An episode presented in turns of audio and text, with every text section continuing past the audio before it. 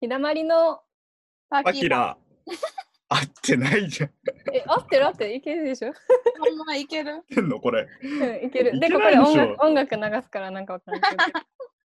日だまりのパキラパキラになってた今。けど。いいんちゃういいんちゃう自然なエコーでいいんちゃうどうですか皆さん、この1ヶ月。うーんなんかもう秋田はコロナほぼなんか消え去った感じで道の駅とかめっちゃ人いるあー 京都もそうですね。うーん結構、京都駅とかも飲み屋さん、結構密な感じでえー、やってましたね。さっきちょっと言ったら。東京はもうまあ同じくなのかな。昨日2ヶ月ぶりぐらいに初めて電車に乗って、えうーんそしたらまあ時間のせいだったのかよくわかんないけど、あんまり混んでなかったから、まあそれなりに人は少ないのかなって気はしたけど、なんか飲み屋とかはガンガンやってて、あああ、やね。ーえ昨うん日電車乗ったってことは出社、いや、昨日は、えっとですね、昨日は、あの、ちょっと、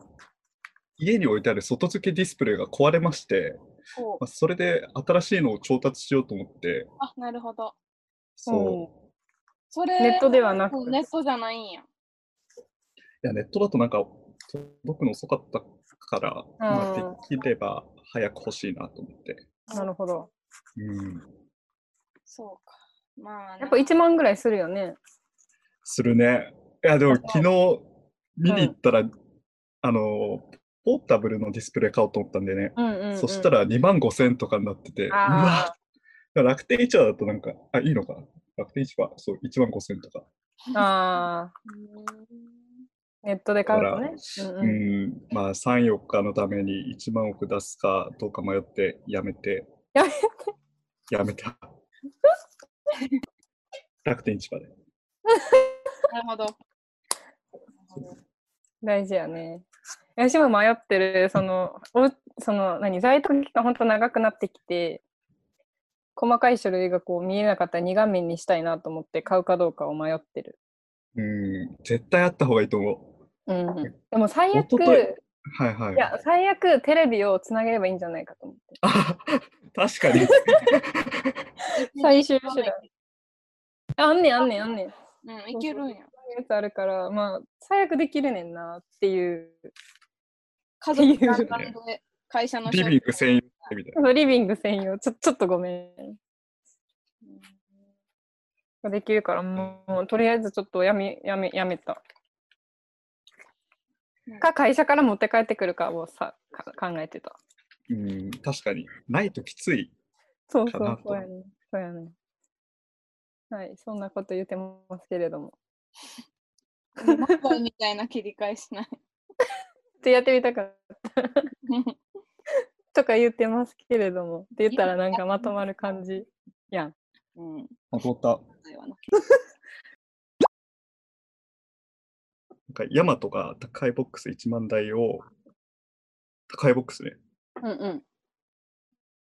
なんか無料提供、まあ、うん。う多分テストとして1万台うんうん無料提供するっていうのが始まってて、ーん。えー。これ、やっぱりなんか今、物を置いてくスタイルに変わっていく中で、うんうん。盗難とか密濡れとかっていう問題があって、うんうんで、非対面の受け取りの新しい方法を提案ということでうん。始めたらしいんだけど、へえな無んかこれ料、あ、うんあ、そうそう、無料。うん、いいね。そう、モニタリングみたいな感じで、1万世帯に無料提供するらしいんだけど、ほうほう。なんかこれをやってるのが、あそのモニタリングする対象がい石川の金沢うんうん。らしくて、それが戸建て共働き世帯がどっちも多い世帯がう多いっていうのが金沢らしいんだよね。んうん。で、アマゾンでも置き配やってないっていうところで、うんうんうん。なんか始めるらしいんだけど、なんかこれって、なんか日本の企業だとなんかこういうやり方って今まであったのかなと思って、その一部の地域でこういうサービスを提供して、それが良ければ全国に拡大するみたいな方向に持ってくるのかなって思ってるんだけど、なんかこういう一部でやって全国で拡大っていうのが、なんかいいなと思って。ほうほうほなう。んなかんか、何何あのすけさんどうぞ。全然さあの多分業種とか違うけど対象とか普うん通に、うんあの何でもお菓子とか食べ物とか西日本と東日本で味の好みって違うって言われてるやんかうんうん。確かに。あ新しい商品を開発した時ってまずえっ、となんか愛知とか静岡とかでうんねんてでそこでうんうんうん売れ行きが良ければ全国に出すみたいな。へなんかー。私も静岡聞いたことあってなんか結構その男女比率とかうんが結とかなんか世帯のそのなんだろうお父さんお母さん子供二2人とかそういうなんか標準的な日本の家庭みたいなのが多いらしくてあ標準的っていうかその日本で多い家庭みたいなのモデルが結構あってなんか静岡でまず試すとかはーなんか聞いたことがある。それって愛知は西日本代表、静岡は東日本代表みたいないやこ、と。そそれとのも、中、日本の真ん中やから、味覚うもん中間地点の人が多いから、そこを全国ああ、なるほど。どね。みたいうんなは言ってたな。えーうんまあでもそういうなんか、モデルケースみたいな場所を、今回やと多分、やりたい検証にに合致するのが金沢やから金沢なんやろうけど。ううんん、確かにそこにこう金沢が選ばれたっていうのが面白いね。うんモデリングするのになんかこう対象を何外えーっ外とえーっと何詳細じゃなくて概念側に なんていうんやっけ抽象度上げてうんうそれに合致する場所を選ぶみたいなのは結構やられてるんかもね知らず知らずのうちに受けてるかもしれないし確ん。かに確。かにな。なモんニターかされとるしネットとかでもありそうやね。確こかにれをネ見た。ットは多いよね。うんうんう AB テストみたいなやつ。ん。ありそがこのコロナとか全然起こる前にう。うん。やっぱ私地方に行くことが多いから田舎いわゆる田舎みたいなとこに行くこと多いからなんかやっぱ地方と都市みたいなその対比を考えることが多いねんけど、うんうん、今、まあ、私のいるところ秋田県やねんけど、秋田って小中学生の学力テスト1位みたいな結構有名やんか。はいはいはい。何年も連続で小中学生は全国平均の学力が高いみたいな。うんうんうん。できけど高校以降でそれがなんか維持されないのはなんでやみたいなのうんうん結う構秋田県内ではなんか教育委員会とかの課題として挙げられてるんよね。ん。うんで、まあ、それの答えは明確に知らんねんけど、やっぱりこっちの中学生とか高校生とか見てると、なんやろな、ちょっと自分が言ってた、自分がやってた、何、テストの結果とかとやっぱちょっと違うなーってか、レベルが違うなうんみたいな、うん思うことがあって、でやっぱり地方って塾とかも少ないし、うんそのはい、普通の公教育は、まあ、先生にはよるけど全国どこでも受けられるけどやっぱりそれ以上勉強したいってなった時に、まあ、その提供機関である塾っていうものがやっぱり都市と地方では絶対的に数が違う。うんでやっぱり塾行ってあの進学校を目指すみたいのって都市やと結構定説やからなんかそういうこうもっと勉強したいみたいな気持ちを持った子がその思いを叶えられへんみたいのって結構なんか問題やなって思ってて、うんけどこのコロナであの、まあ、学校の勉強とかもさどんどんリモートでみたいなうん一瞬加速したやんか。うんでそれがもっと普通になったらなんか勉強したい子は学校の勉強以外のことをもう家でネットでやるとかうんうんうんむしろもうなんかその今の学歴社会みたいなのもこれ以上こう発展させるのもどうなのかっていう意見もあるからもう勉強したい子は自分で選んだオンラインで勉強してもうむしろ勉強したくないなんていうんやろ学校のそのいわゆる勉強みたいなことをに興味がないんやったら他のことを自分でなんかオンラインで突き詰めていくみたいな、うんなんかこうリモートでそういうのができることによって教育機会の格差みたいのもなくなっていくんじゃないかなって思って結構希望かなって思ってるんやな。なるほど。それは何年生ぐらいを、いやそうもうイメージして言って何年生るでもうん、高度な勉強したいって別にいつからでもさ何小学生のうちから中学生の勉強したっていうわけやしなんかうんうんめちゃくちゃ漢字好きなんやったら漢字の1級でも取ればいいわけやんかうんそういう子って今までにもいたけどやっぱりそういうのに興味を持つまずきっかけが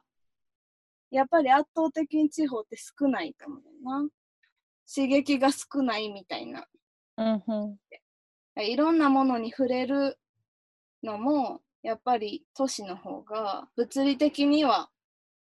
機会が多いからなんかそういうのももっと子どものうちからそういうオンラインで情報を取るみたいなことにあの意欲的になれればその勉強のこともそうやけどなんか例えばなんやろシステムエンジニアリングみたいなことをに興味持つ子がいるかもしれんし、まあ別にそれが音楽とかでも何でもいいけど、なんかそういうのがもっとオンラインで提供されるようになればいいなってうんうんうん思った。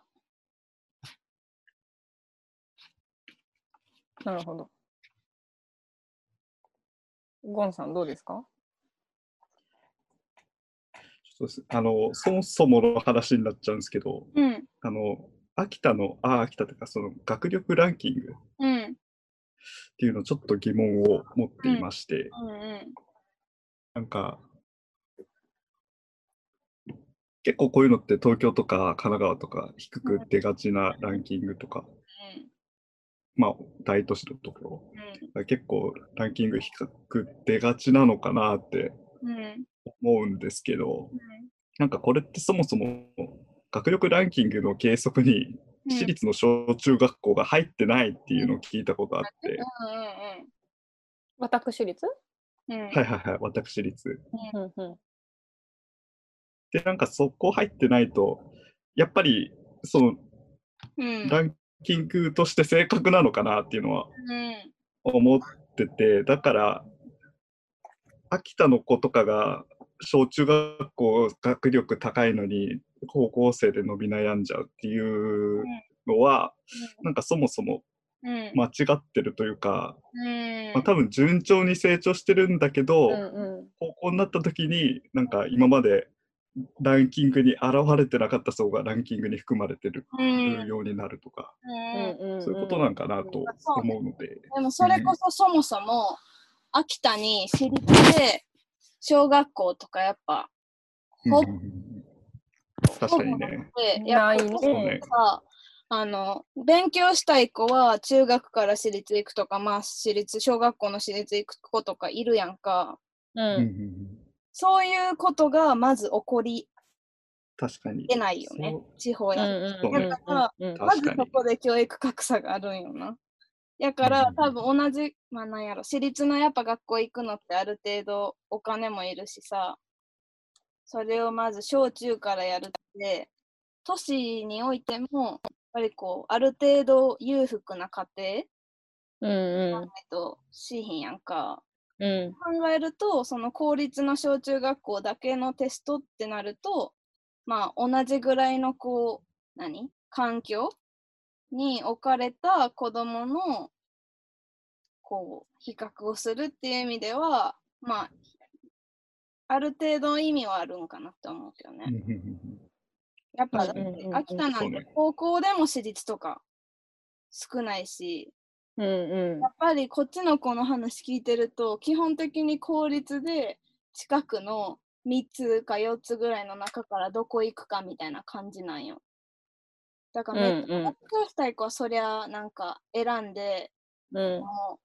自分一人で住んで家から出て寮に住んでみたいな子ってまあもちろんいると思うけどやっぱそのハードルの高さって私もともと京都やけど京都と秋田でも圧倒的に違うから。うんこういう話聞いてると自分恵まれてたなって思うし、なるほど。うん、なんかそういう格差もやっぱある。まあそれ人少ないから学校も少ないの当たり前やけど、うんなんかそこを、なんていうのかな、もっと勉強したい子にはさせてあげる環境っていうのが足りてない気がして、うんうんなんかそうなるとやっぱりさ、もう考え方としてある程度でいいやみたいに思っちゃうのってしょうがない。うん目指すべき上が見えないっていうか。そうまあね、なんかそうさっきが言ってるみたいに、えっとなんだろう今までうんこう都市部にしかなかったえっと、あの習い事とか、んなんかこう、勉強で高度なものとかうんが、なんか増えるのは、確かにその、いいことやと思うし、学ぶ機会が増えるっていうのはすごい、なんかいいなって思うねんけど、なんか一方でそれが、なんかこう、平等にな、平等っていうか、なんかみんなに等しく与えられるかというと、やっぱその、環境というか、なんかまうあんネット環境ないとまずできひんっていうところが多分大きくって、なんやろ、なんかあの、えっ、と、そう、そういう環境があの難しいっていう人も、まあ、いるうんから、なんかまずそこがクリアしなあかんステップとして、なんか大きいのかなって思ってるのと、えっと、なんやろ、その、もっと勉強したい人は勉強したらいいっていうのは、まあ確かにそうやけど、なんかやっぱ小中学校ぐらいの時は、その、嫌でもなんかこうやる、いや嫌でもっていうか、全教科触れてみるみたいなのも多分大切やなとは思うからなんか最初からこう道をなんかこう自分が好きなものにだけなんか、まあ、特化するのもまあその合ってる人は合ってると思うけどうじんゃなくてなんかそのまだ道探せてない子とかにうん対してはなんか全部こう触れるみたいな、まあ、機会うんなんかあってもいいなっていうのは思った。それはでもなんか最低ラインとしてやっぱり公教育はなくならへんやんかきっと公立の学校に通うっていうのうんうんはきっとまあなくなりはしへんから、うんうん、あそれはあった上でのってことそうそうそあなるほどなるうほど。だからテクに行くとかってやっぱ、はいはいはい。私も小学校の時家庭教師の先生来てもらってたし、うんうんそういうのとかもさ、やっぱりこっちで家庭教師つけてる子とかもあんま聞いたことないし、まあ、それこそうんうん中学から塾行ってたとかも、この辺で塾行こうと思ったらもう絶対に親の送迎が行ってみたいなのうんがあるから、そういうプラスアルファで勉強したい子は自分でこう、何その機会を取りに行けるような、うんうんうん、それがオンラインでできるんじゃないかなっていうのと確かに、確そかにうねだ。からまず学校外での教育をする場が増えうる。んうんうんそうそう。だから、課外活動みたいな。うんうんこうんっちだとスポ少とかすごいあるからさ、田舎ってまあ結構スポ少文化すごい。スポ少って何スポーツ少年団かななんやろ小学校のうちからみんな何かしらなんかクラブみたいな入ってて、うん。結構それを平日も休日もやってんのよね。だからサッカー、何かしら地域の部活みたいな感そうじそうそうだからうちの地元も野球とかハンドボールもあったけうど、んうんここだとバスケもあれば、うまあんサッカー、えー何野球ダンスとかバレエとか、うん。結構いろいろあって、そういうのも教えてるのが地元のお兄さんたちやったりするのよお兄さんのおじさんとか。うんうんうんうんそういうなんか、何やっぱ地域でいる人たちで子供にそうやって教えてあげようっていうのはすごいいいなって、それは逆にうんのがいいなって。あ確かにそれいいね。ううんんそうそう。だからへー運動したい子はすごいできてると思うし、結構みんな何かしら一つはスポーツしてるっていうのってすごいいいなって思うけど、うんうじゃんあ。地域ぐるみ。そうそうそう。うんうん。まあそれが、じゃあ勉強はって、まあ勉強が一番大事とかそういうことじゃないけど、やっぱ学びうんたいものうんうんうん。を学ぶべきやと思うし、それそうがやもっなとみんな多様になればいいなってうっん、て感じ。確かに。うんそうやな、その道がこのコロナでもうちょっとあ、そうそう。拡大して、そうそうそう。だなんかかね、当たり前な感じに。ら、うんうん。そうそう。だから今まうでん教育格差の、教育機会の格差を解消するためにって、なんか私の知り合いも、その自分の田舎の故郷に帰って塾を開くとか、うんなんか言っうてる人とかいて、なんか確かにそういうの必要やなってすごいいいなって思ってたんやけどまあ今からそういうさ物理的なハードを作るっていうよりはさっき若子が言ってたみたいにとりあえず全員にオンライン環境を担保してあげるっていうか、なんか地ん。元うんうんの公民館とか図書館にそういうオンネットを使えるような場所をもっと増やすとかさ、うん。うんなんかそういうことをまず整備していくのが一番現実的なんちゃうかなって思ってる。そうやな。やっぱそのね、IT でなんか、IT の教養というか、なんかネット使えるうんみたいなところがね、ベースにはなってきそうやんね、この社会においては。こんな感じですかね。うんうん うん。なんか、地域化うん。はなくなるかもしれないけど、なんかその IT の設備の差がうん。今後格差になっちゃうと、うんなんかもったいない気がするな。うんなんか地域はもう、なんというか、もう物理的に乗り越えられない壁はあるけど、うん IT だったら乗り越えられるものだし、うんうん。だからなんかもっとこう、何税金行政がそういうのを主導していけばいいと思うねんだよな。ある程うんうん度、うん一定の基準は担保するみたいな。うんうんいくつか市町村にあったらさ、もうすごいネット環境を整えて、全うん家庭にタブレット配布しましたみたいなところとかもあるやん。うんうんそうやってこう適切にお金を配分できてるとこって、なんか先見の明があるなって思うけど、それがやっぱ今は市町村レベルで差が出てうんしまう、うんうんうんまあ家庭ごとの差もそうやけど、なんかそこそうやもね全国である程度ほんまに最低ラインだかうら、ん図書館に今1台しかないのをもっともう30台にするとかさうんうんうんでその場所にいる子どもの何割は台数を確保しましょうとかなんねかそうい指う針が出てくれたらまた変わりそうやねやってほしいかもって思ってる確かに確かにまあなんかそこに気づけるだ市長まあそうねなんかいい住みやすいところになりそうやなってそれこそさなんうんうかん地方に移住したい親5世代って今ちょっとずつ増えてるやんか。うんうんうんそれで子どもの教育機会を奪ってしまうんかみたいなのを懸念してる人とかもまあ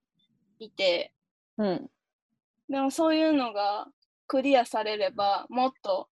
いあ移住してもいいかもとか別に東京にいんでもちゃんと勉強させられるんやみたいなうんなればなんか親世代家族としての生き方ももっと柔軟になりそ。せやね確かに私がさっきその言ってた評価なんかそのテレワークでこう評価される人されない人みたいうな、まあ、話はやっぱその成果主義になってきてうんあの、まあ、見えないところでもちゃんと仕事そのなんだろうあのいるだけで頑張ってる感だけ出す人は結局さあのテレワークでは通じひんやんかうんだからうんまあそういう仕事の質みたいなのをまあ求められますよねっていう中でまあそのテレビ会議とかも増えてきていて、うんえっ、となんかどういう何を求められているかというとその何心理的に何を求められているかというとその今までやったらなんかボディーランゲージで補えてたところが補えへんからそのテレビ越しにテレビなんかなんていうのネット越しにオンライン上でその画面越しに見える相手に対してなんか不快感を与えないことが大事みたいなうんが書いてあってなんかお、前めっちゃ会議でくしゃみしちゃ った。いや それはいいじゃん。受ける。くしゃみは全然しゃあないとで思も、うくけしどゃみ。あくしゃみ出る、くしゃみ出る、ミュートとかってそこそうまで。ね、そう、あ言うとまあ確ね、かに。確かに確かに。そうなんだよ。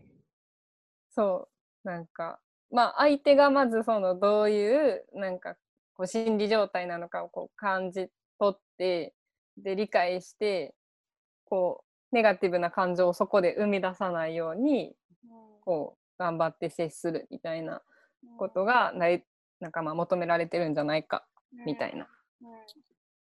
話でまあ確かにうんううんんなんかこうマネジメントの仕方もまあ変わってくるというかそうね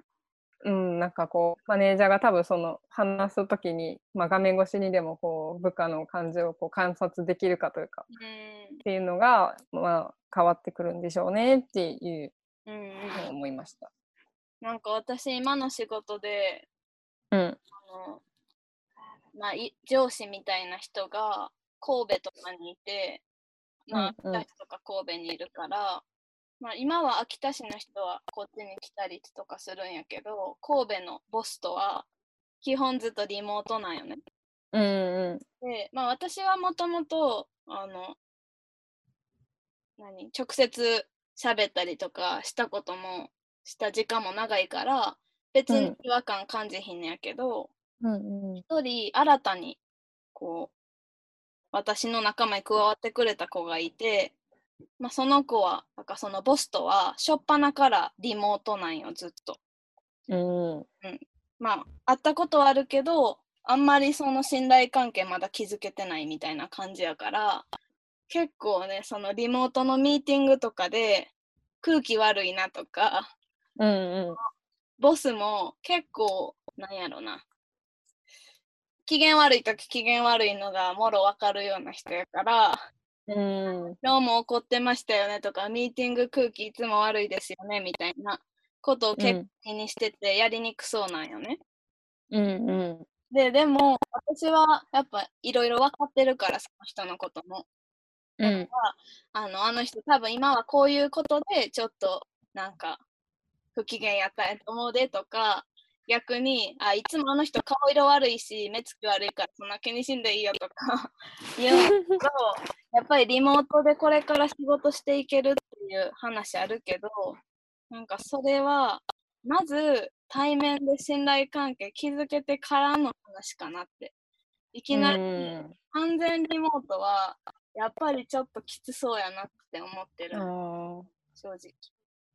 なんか、うんえっ、と、記事に書いてあって、なんかその外資とかはさ、うんもう本当になチームやとしてもほんまに会えへんとか、まあ、例えばロンドンと日本とかでなんかこうプロジェクト進めていくとか多分あるくって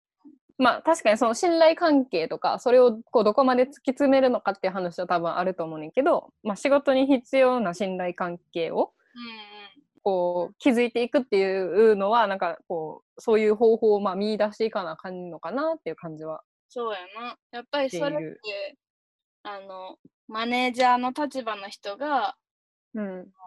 リアルの場以上に、そういう雰囲気作りみたいなことに気を使うべき。そうややっぱりなんねか。あの、電話よりうん手紙が伝わりやすくて、メールより電話が伝わりやすいみたいになって、国語の時間とかやったやん。うんうこっんちが伝わらないみたいな。だからそれがうんやっぱリアルの場とこのリモートの場うでんやっぱり圧倒的に抜け落ちるものがあるっていうのをマネージャー側がもっと意識するべきやなってすごい思っててうんうんだから最近はミーティングの始めだからズームうに他の人らが入る前に音楽かけといてうおわーそれみたいなちょっと初め雰囲気を和ませるとかうんうんうんうをんちょっとやってみたりしてるんやけど。えー、えそれ面白い。うん、そうそう。で、うわ、うん何その、なんかちょっと変な歌と か、うなんんかかけたりして、 うん。そうそう。なんかそれでちょっと、最初に母って、まあ、アイスブレイクみたいな。いいいね。そうそうそう。なんうかんそういうのを、うんうんまあ、マネージャーじゃない立場でもできることなんかないかなってちょっと考え始めてる。おもろい。なんか、うちもだから新入社員の子が入ってきたんやけど4月からで、ま、1回も会ったことがなくて本当に対面で会ったことがなくてっていう人がいてでいやなんかまあやけど結構多分毎日ミーティングが朝と夕方とあってまあ、それがこう時間の使い方としてまあどうなのかっていうのも多分、まあ、ももっと効率的にできるやろっていうのもあるかもしれんけどでもなんかこう一応毎日こう1時間とかは絶対みんチームで喋っててちょっとは雑談もしたりとかっていうのがあるからなんか結構なんか他のあのすでに会ったことがあるチームのメンバーと同じぐらいにはなんかなんとなくなんかあのかんをなんかおこう生成れてるかなっていう感じが私の中ではある。うん。なんかやっぱ喋ることで理解できることはまああるうん。じゃん。うん。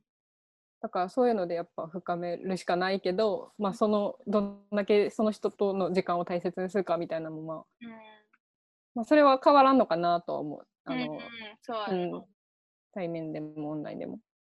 逆になんかうちの部署に新しく入ってきた人いるんだけど、その人うんおじさんで、うんで、なんかミーティングとかして、一応コミュニケーションは取れてるけど、なんなんかあんまり馴染めてないなっていうのを思ってて、まあ、この1ヶ月ぐらいかな。それって、な何なのかよくわかんないけど、うん。え世代のさ、なんか IT に親しんでて、IT で会話することに、ああ、IT、ネットで会話することに抵抗がない人たち、うん。ああそれはでもあるかもしれへんね。るよね。うん、やっぱ上の世代の人たちはなんかまああ合わないとなんか変な感じするねみたいなね感じは持ってはるやろかうらん。。むしろやっぱリアルで話すよりも、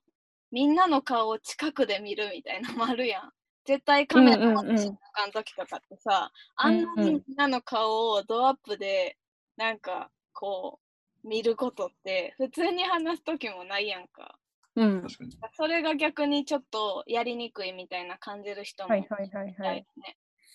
確かに。うんそうやね。なんかね、顔顔しか見えへんというかね、なんかそれを見て話すみたいになっちゃうから、うんうん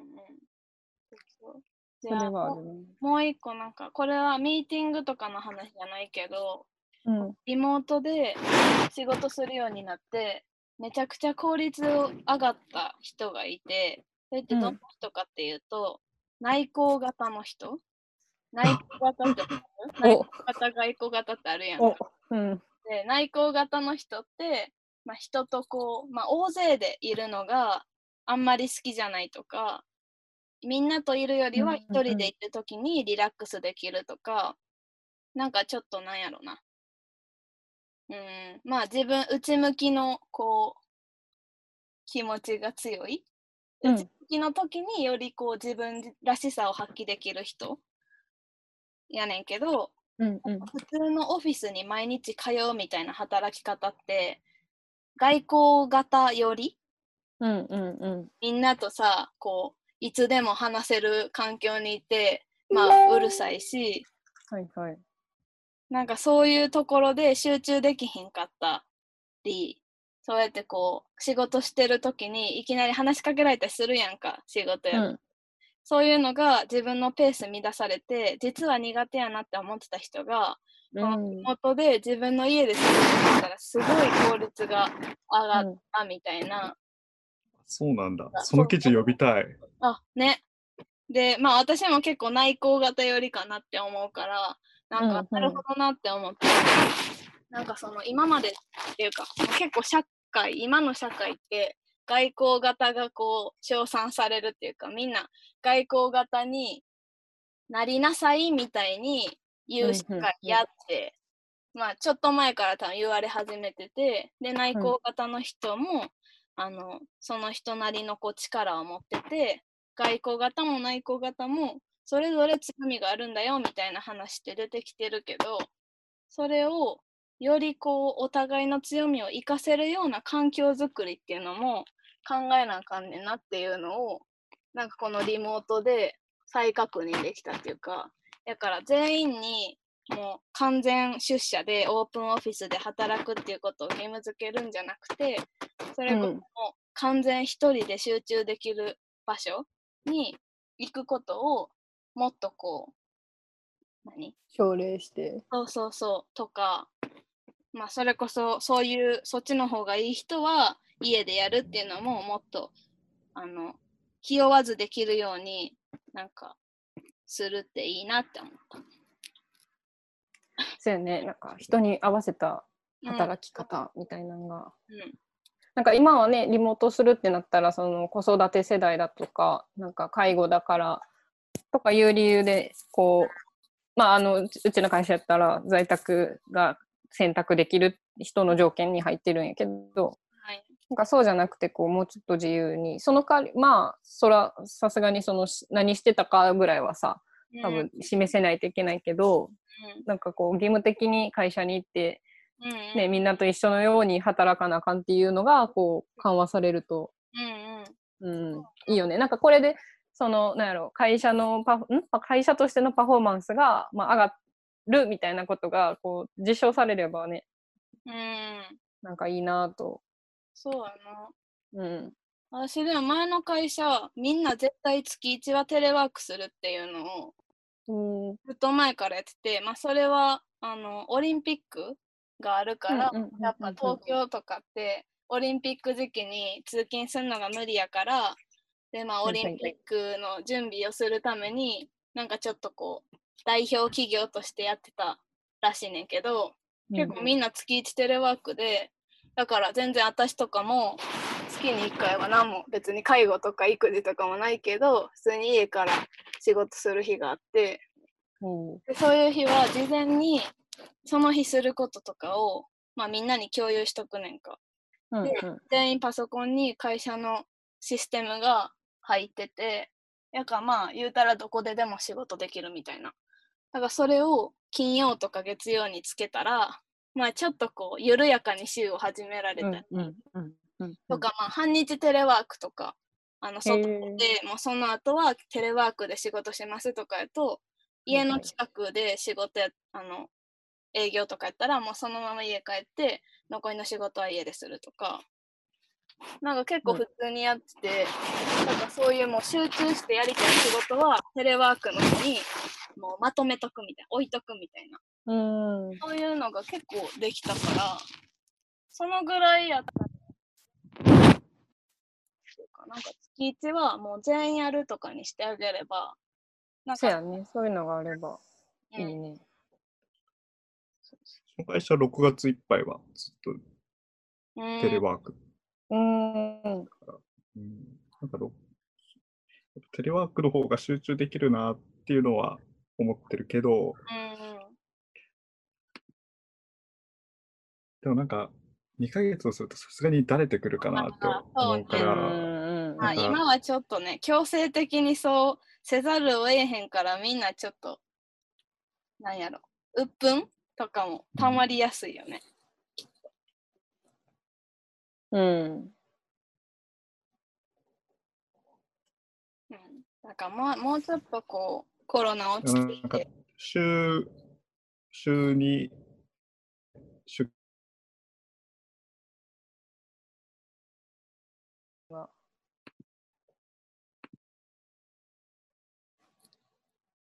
やっほー。落ちたな。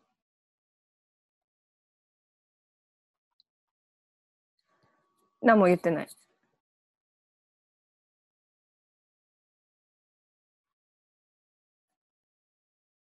そうだね。コン、コン。今のとこカットで。カットで。そうね。そういえば、ゴンさんちのパキラは、あ、パキラ。パキラ、パキラそうがか買う買うところからちょっと説明してもらっていいですかあ、ちょっと待ってパキラ持ってくるわ。持ってくるわ。え、今はどこに置かれてるのえ、今ね、私の部屋に置かれてるよ。えっ、と、窓際とかに置いてんのあー、中か。中で言うとね、いや、そんなことないね。なんか、普通に、本棚の上に置いてた。うん。なるほど。うん。アキラ、買ったんですよね。買い、買い始めて、あれうん ?1 ヶ月か買い始めて。あ、買い,、 違うん、う。買い始めて違。うか。育て始めて、育て始めて。 1ヶ月ぐらいになったのそかうな。だね。そうだ5ね。月 13?13 とかじゃあ届い2て。週、3週目ぐらい、うんうんうんうんうん、確かに3週目ぐらい。一番最初のズーム飲み会の時に、うんうん。パケラが育てやすいっていう話になって、なったね。なななんでだっけねなんかまあ。あ、もともとそのそうなんで欲す求はあよ。ったのね。ググリーンが欲しいと。そう、うんうん。そうなんですよね。産地に。なんか、あの、私今、実家住んでるんですけど、リモートでね。うんうん。ただ、それ始まる前、リモートになってから戻ってき実た家のにね。ね、実そ家にねの前まではずっうとん一人暮らししてて、で、一人暮らししてる部屋がすごい日当たり悪くて、うんだからうなんん。か一回、観葉植物育て始めたけど、2、3週間で枯らしちゃってる。まあ、そっからなかな かね、買えなかったんだけど、まあ、実家帰ってきたっていうこともあって、まあ、心機一転うん、飼ってみようっていうところで、そう飼ってみようと飼ってみたサイズ、えっとね、高さがね、え、高さあえ、そう、高さがうんだいたい10センチぐらいかな。花瓶、花瓶、瓶も合わせて。え、めっちゃちっちっちちゃくないゃいよ。おお手のひらに瓶が収まってあ、そうねぐらいやね。はいはい。指4本そ分うそうそうぐらいの花瓶に対して4本ぐらいの上でちそょう、っと5セン切チれてるぐぐららいいかの。な。歯歯は何枚ですか歯はね、最初 ?5 センチぐらい。 10枚でスタートしたんですけど、今は、ほうえっ、と、育ちきってるのが15枚あって、おー結で、構成長構中の出まがすね5枚。結構順調っすね。うん。へーなんか結構適当でい いいいみたいで、そう。そこがすごいお気に入りポイントなんで水すあげてんののあ、そうそうそうそう、水。み水えみあ水は一応下入っにあるのね。だから、ほうほうほうほうほう。えっと、つ土じそうだね。ゃない、なんだっけなんだっけそうなんとかなんとかって名前デカのトン石だね。レカトン。レカトン。すごい。レカトンが水を保湿そうなんしてるというか、ですねな。なんだろ保ってて、う。なんか、レカトン、結構大きな粒になってて、で、その隙間と隙間にほうほうほう水が入ってるみたい。うーんじゃあ、あんまり乾かないっうんあてんまこと、乾ねかないね。へーそれはね、ないんだよね。だからなんかこれ、高さ変わんないままずっとえ、こ永れ遠に葉っぱが増えていくんじゃないか。 み、み、幹ふ、幹太くなるんじゃないあのんかなえ、あ、そういうことそしたらこわかれんない入れ替えわかんない。でも幹はもうちょっと太くなるような気があーする。確かなに。んか今、今だって人差し指ぐらいのうん。太さでしょ小指かも。うん。あ、小指ぐらい。全然太くならない、こ れ。えー、養養分はいらんねんな、だから、そのこれ肥料ねとかあげんででいいこねれんな。、多デ分カトンもいつか栄養なくなっちゃうよね、多分。え、レカトンってえ別に、だないのかな栄養ないんじゃんないのって粘土焼いたやつあっては言いっはいてたやん。ね、粘土焼いたやつに栄養ってあるないののか。か。そんなんないやろ。え、そうなのえ、じゃあこれなんでそんなに、いやもう太陽のあ光ーだけで。まあね。デカトン入れとく意味なくなるそうじゃないデカトン栄養くれない。なんかみ水を、あー水をそのいい感じに保つためじゃないちなみに今ちょっと調べてみたら5月から7月はパキラのあそう生いうこと育期らしくて火がよく当たる場所に置いた方がいいらしえ、これ過ぎたら伸びなくい。なる別のになんか、いやわかんないけどそのに日光にそんなに当てなくても、そのまあなんだろう直射日光じゃなくてもいいらしいんだけど、まあ、太陽の当たるところぐらいに置いとくのがいいらしい。なるほど。これなんかで第一世代は葉っぱ 小さかったんだけど、第一世代、そう、なんか届いた時の世第代一世。なんじゃそれ。はそいはいのはい後。出てきた葉っぱやったらでかくなっちゃって、おあでもそれそれそれそれがすごいパキラっぽいあのあのなんていうのシワがこうしっかりこう脈がそうな入んっだててちょっとちょっとあそ黄うね緑がかってる感じのあの大きいうん、シュッとしたそうね、シュッとしてんのね葉っ。ぱはなんか最近、 あれなんか、コロコロしてきたかな、みたいな。太ってきちゃった。葉っぱがコロコロしてた。コロコロしてきた。えー、多分横に伸びて、すごいこう、癒やし。いい,、うんいいね。あ、商品単価660円だわ。おーいいですね。ちなみに、送料1100円なんで、あの本体より高いです。いやあのその時はねあのそれしかなかったんですそようなんね。ですよね。すぐ買えそう。そうなんですよねそうなんで。ホームセンター行けなかったしね、あの時は。一応あのあれです100均とかにもある可能性があるので見てみてください。